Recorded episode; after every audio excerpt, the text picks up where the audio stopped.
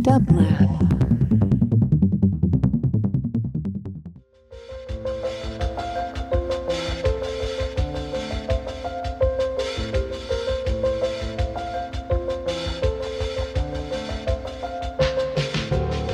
Welcome to the Quarantine Tapes, a daily podcast from Onassis LA and Dublab.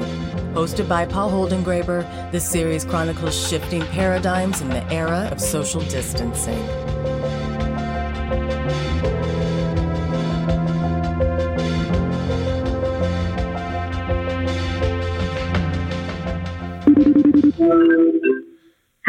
Hello. Could I please speak with Mona Eltahawy? Speaking. Hello, Paul. Mona, what a pleasure to hear your ebullient voice. I'm so glad, so pleased that you're part of the quarantine tapes. Your voice was important, differently put, essential for me. Oh, thank you. It's a pleasure and a thrill and an honor Well, to th- join the fabulous people you've been speaking to on the quarantine tape. I've been I've been very very very fortunate and before getting into into the heart of the matter as it were tell me how have you been living these last 3 or 4 or 5 months in other words how has your quarantine taken shape or non not shape Well, I mean, on the one hand, I'm extremely lucky in that I'm alive, I have food, I have shelter, I have not had to work outside the home. And because for many years now, I've been an independent writer, I've basically been working from my dinner table, so that continued. On the other hand, I mm. feel that my mind has slowly but surely turned into a vat of toffee and that it's becoming kind of thicker and stickier and slower as the weeks um, proceed. Yeah. This this time without an end in sight is is hard. Uh, but as you say, I mean, speaking with a number of writers, in a way, they've always been prepared for this moment because their life has been a quarantine for a very long time. But of course, now it feels all very, very different. I want to begin, as you know, I'm a quotomaniac by profession. There's one quotation that you you love, I think, of June Jordan, who said, "I have always had to invent the power my freedom requires." What Yes. does what does that mean for you, particularly Mona, at this moment? I'm so glad, I'm thrilled that you're quoting June Jordan and especially that line, Paul, because that line has been on my mind so often during these past few weeks. Before this incredible uprising, revolution that began to spread across the United States, I always felt that what was going on at home was a form of revolution, but it was like the reverse of having people on the streets. It was people at home. It was almost hmm. like back in the day when we used to have film. Remember when we used to shoot pictures on film and we would take them to get developed and you would get the negative. And it was like we were looking at a negative hmm. of a revolution in that there were millions of people at home rather than on the streets. And so I, I, I kept thinking about what is that power that, that I require for my freedom and what must we invent? And then this incredible uprising began, and you began to see people on the streets, out of the home now. And for me, what that says is that anarchists and feminists are the ones that best invent the power our freedom require. Because June Jordan was an anarchist, June Jordan was a feminist, June Jordan was queer, and of course she she was black. And the Black Lives Matter movement was founded by three queer black women. I identify now as queer and I am an anarchist feminist. So I feel this is the moment where so many of us have been fighting to be free and the tools that we fought, we, we've, we've worked on are the ones that we are now seeing leave the home and onto the streets to liberate all of us. And so you, you qualify this moment. I mean, coming from you, it it, it, it has a a heft and depth that that perhaps other people using those words may not have. You qualify this moment as an uprising and as a revolution. Absolutely, absolutely. And especially now speaking to you, Paul, I mean, it, this, in the summer of 2010, Egyptian police beat to death a young Egyptian man who became a catalyst for our revolution. Mm. On, that began on January the 25th, 2011. Now, of course, no revolution begins overnight. There were many catalysts towards that revolution, but the Egyptian revolution began on January the 25th, we say, because January 25th is police day in Egypt. And so people wanted to rise up and protest the police. And that's what we're seeing in the United mm. States. But it's about more than police brutality. It's about all the systems of oppression that will not leave us to be free, that we must rise up against in order to be free.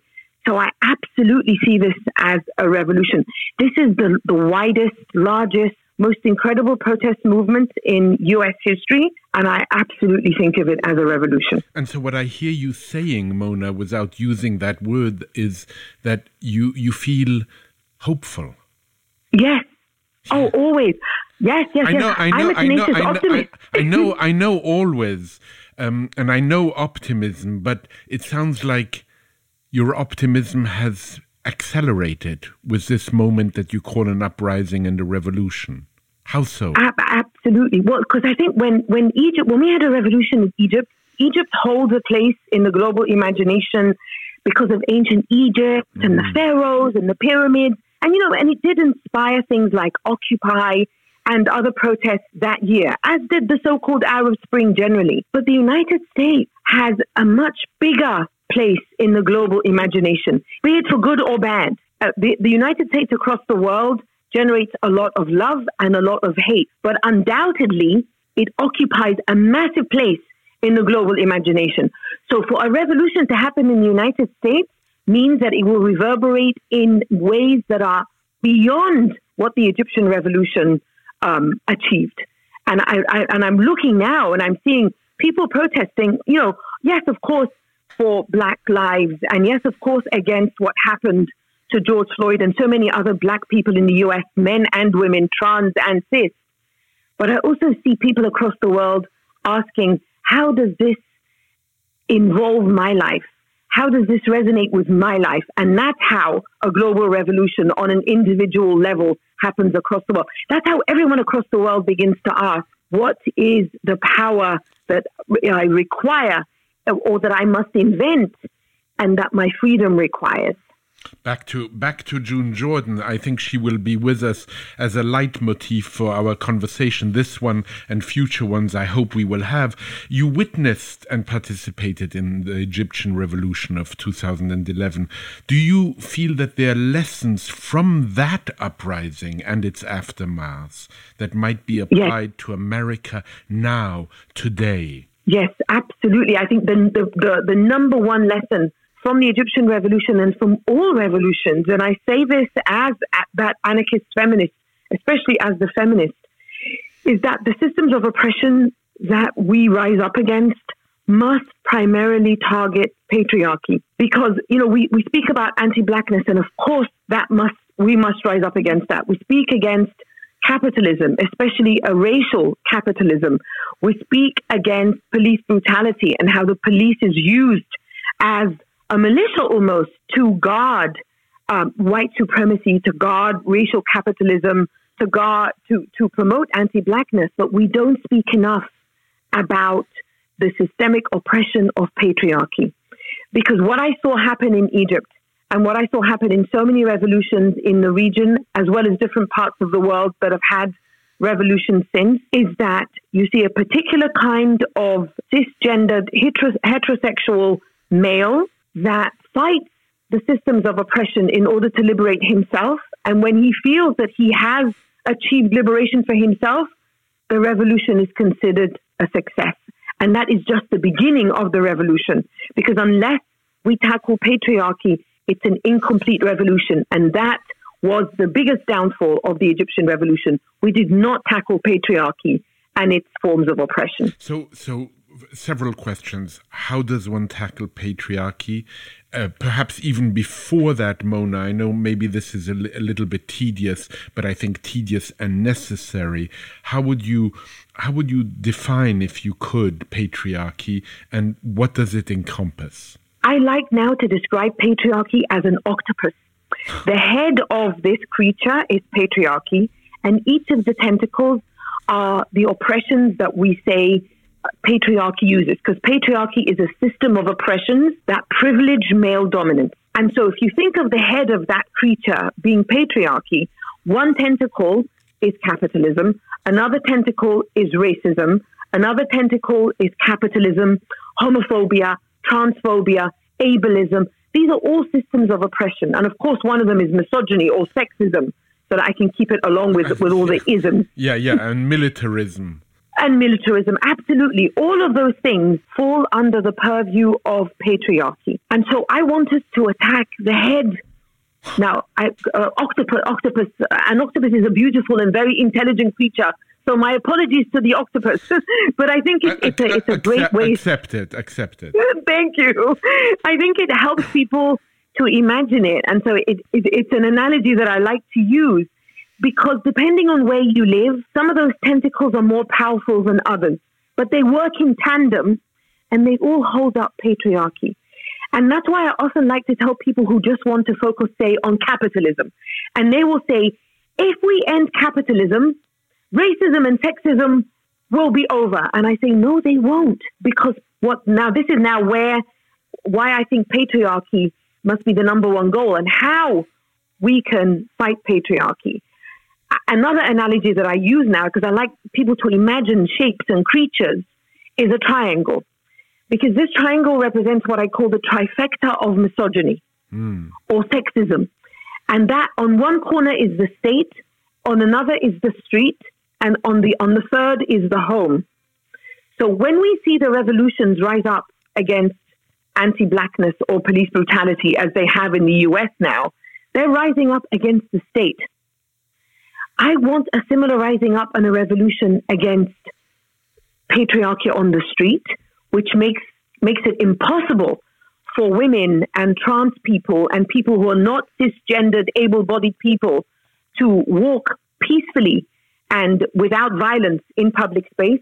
And I want the revolution to also rise up against patriarchy in the home, which enacts intimate partner terrorism against people, mm. which enacts domestic abuse against people. And we've seen that increase horrifically during the pandemic under lockdown, where we've seen domestic abuse and intimate partner um, violence rise by at least 30% across the I know, world. I know it's it's uh, terrifying to read to read these figures and to hear the stories, to read these stories, to think also of of you know the the amount of abuses, also the amount of of people getting to know each other perhaps too well because they're Yeah. to, they're together all the time. Now you you uh, uh, another. Uh, uh, uh, Another, I, I dare not say hero, but another figure that matters to you enormously, uh, perhaps eh, maybe not like June Jordan, but nevertheless tremendously, is Howard Zinn. And Howard Zinn, Howard Zinn said the greatest danger was civil disobedience, the submission of individual conscience to governmental authority. Such obedience led to the horrors we see in totalitarian states and in liberal states. It led to the public's acceptance of war wherever the so called democratic government decided on it. What kind of civil disobedience do, uh, do you think, Mona, would you like to see at the present moment? Or differently put, what kind of civil disobedience is necessary? Absolutely. He, he actually said the greatest evil is civil obedience, not Yes. civil disobedience. Did I say disobedience? oh my yes, goodness! yes. Forgive, forgive me. Uh, thank you. No, no, that's, no. I, I, I love that. I, that that would be a big mistake. Civil obedience. Yes, and, and I, I love that civil disobedience is, is, you know, primary in your mind because Right. that's exactly what any revolution needs. Because I think that we are socialized into obedience and politeness and civility. And, you know, this is just the way it is. This is what a good person does. You have to be polite. You have to ask for your rights in a civil and uh, obedient way. And, and that, that's exactly how the systems of oppressions ensure that we are never free. And this is why I'm a proudly profane person. I know, I, I, know, I know, I know. I'm, I'm, I'm surprised. Uh, we've been speaking for 15 minutes and I haven't said anything uh, no, profane yet. I mean, what? I want my money back. I mean, what's happening? I know, I know. It's because I'm just so excited to speak with you, mm, Paul. Okay. Because usually, usually I speak all, I begin all my conversations, and you know, because I've done it in front of you, I begin by saying, "Hello, this is Mona Eltahawy," and as always, fuck the patriarchy. Thank God. Now I'm speaking. now I'm speaking with Mona. Okay, we can. Now we, you know. We can proceed. so, so that, that that is like the most minor of revolutions to speak profanely, because that I consider is the verbal equivalent of civil disobedience. And so I um, insist on disobeying against any kind of civility that is meant to contain me. And so when, when Howard Zinn speaks about civil obedience being the, big, the biggest evil. And in totalitarian states, of course, it's very easy to see it because basically the authoritarian regime, the totalitarian state, will not allow you to, to be free. And it's easy to see that. It's less easy to see that. It's much harder to see that happening in an ostensible democracy like the United States or Australia or the UK. But you look at what's happening in the US now, and you see how the police have been reacting to protesters. And you see the language that is used against people who have every right to rise up. And they're called um, rioters and they're, and they're said to be um, engaged in chaos and they incite terrible words. And so we must, as a revolutionary act, to reverse those words and use them to describe the militarized police, use them to describe the fascist fuck called Donald Trump. Now, see that the profanity is unleashed now, Paul. Uh, well, and well the, it's, it's about time. and the way that fascist fuck has mobilized the military against people, because we have to make those connections. Because as an anarchist, I insist we make the connections between the police and the military and the state, and the way that the state uses policing of all kinds, including incarceration, ICE, and borders, to keep all of us prisoners of the state. In 2018, you wrote about Gina Haspel in the New York Times. More specifically, you wrote about Egypt's role in the US government's torture and rendition program. What do you think the Americans should and need to know about that issue now? I think most Americans rarely think about what their country does outside of its borders. Yes. And I think this really came home to them when um, there were a few days there where Trump had said he wanted the military to squash uh, the, pro- the revolution. And then um, Tom Cotton uh, had an op ed published in the New York Times. I mean, for fuck's sake, how that happened. Thank goodness the opinion editor was forced to resign essentially. And I think that captured for Americans for just a few moments what the, the, the imperial power that the United States is uh, because it was now coming home.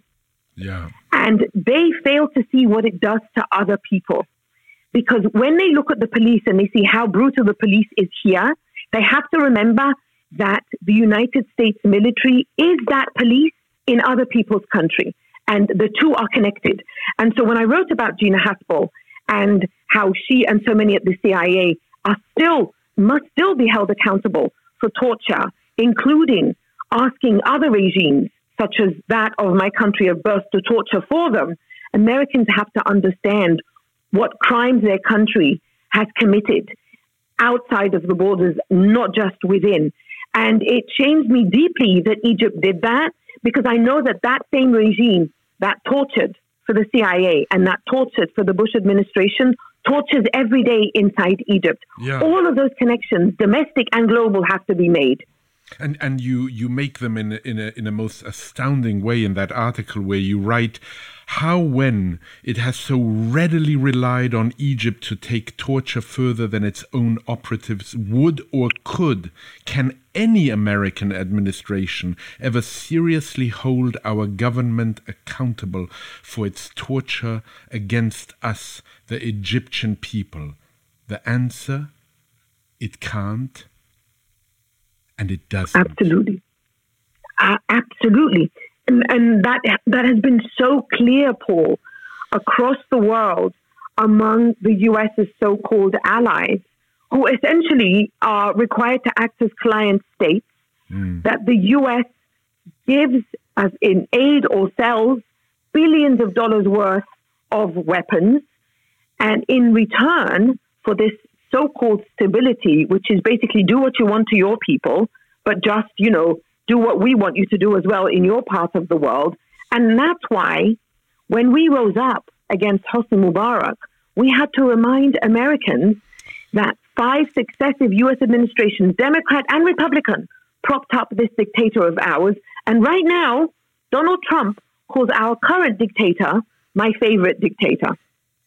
And so there is no, the hypocrisy of U.S. foreign policy is, is, is irrelevant, whether it's a Democrat or a Republican in the White House. Something different.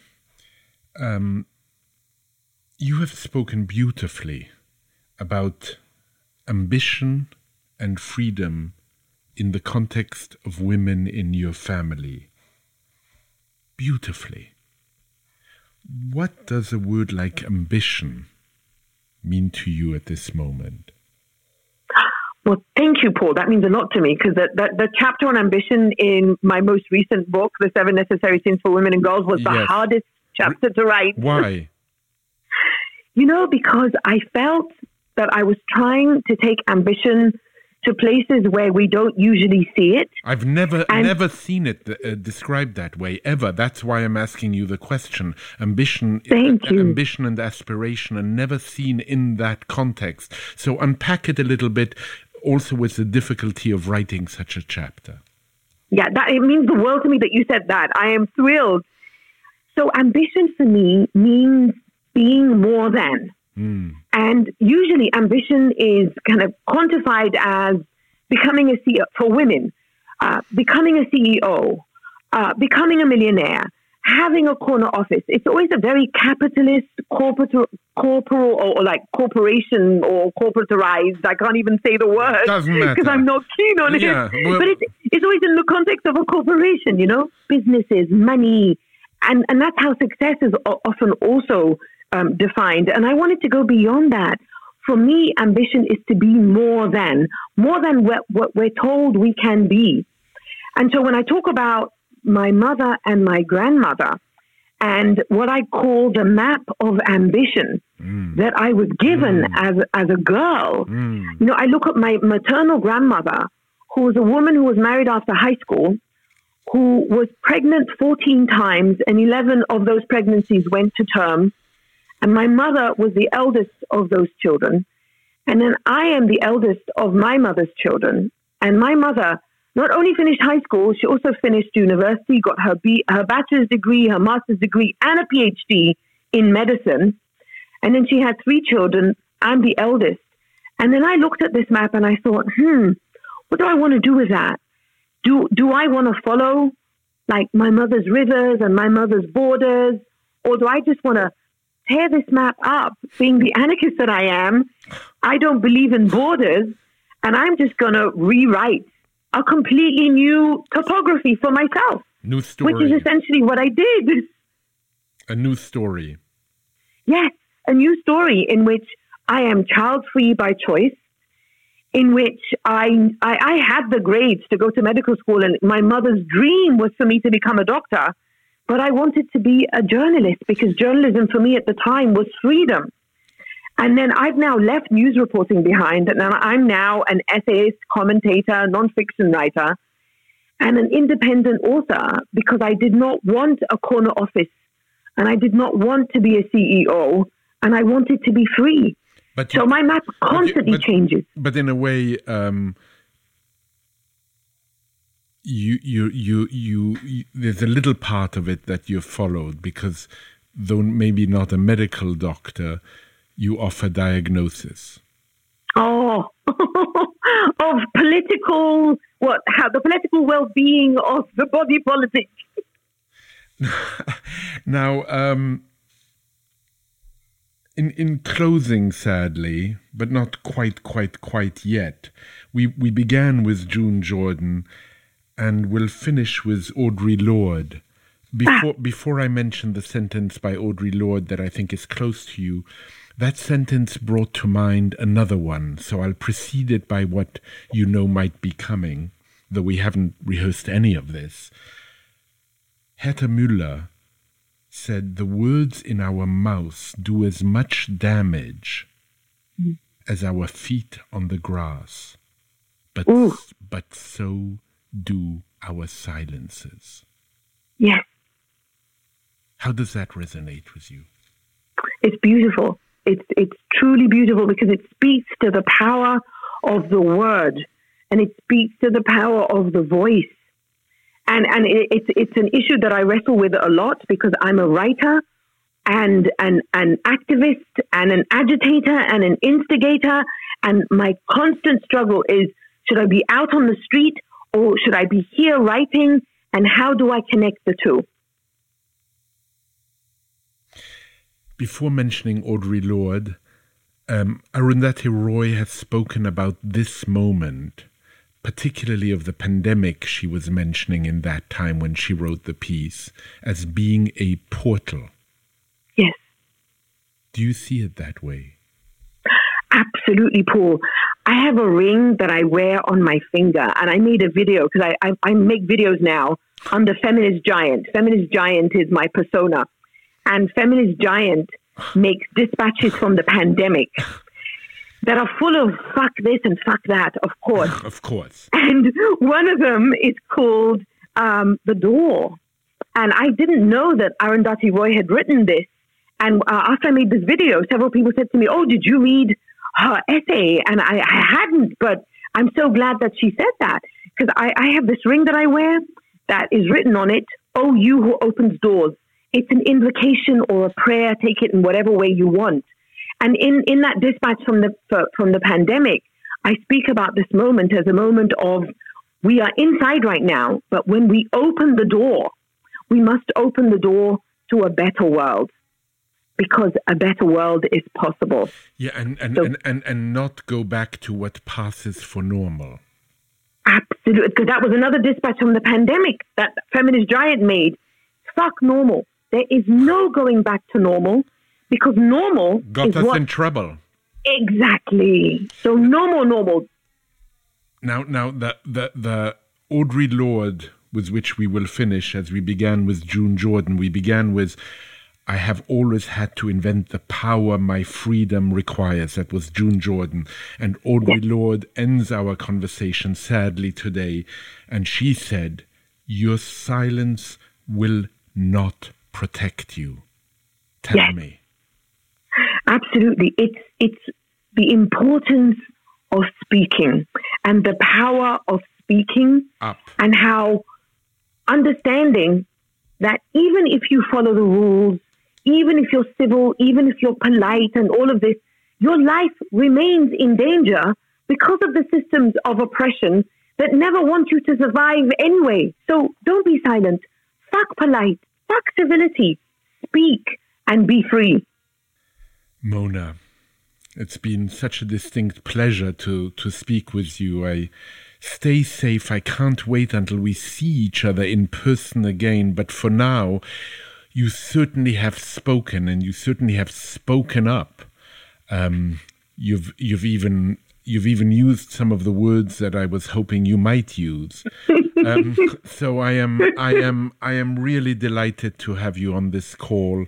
Uh, do you want to leave us with a, with something in twenty seconds? Thank you so much for having me, Paul. I just want everyone who's listening to this to ask themselves, what can I do? What is my role in the revolution? Because we all have a role. Mona, Thank you. Thank you for those marching orders. I hope people will hear you loud and clear. Thank you, Mona. Thank you so much, Paul. It's been an honor and a thrill. Bye bye. Bye.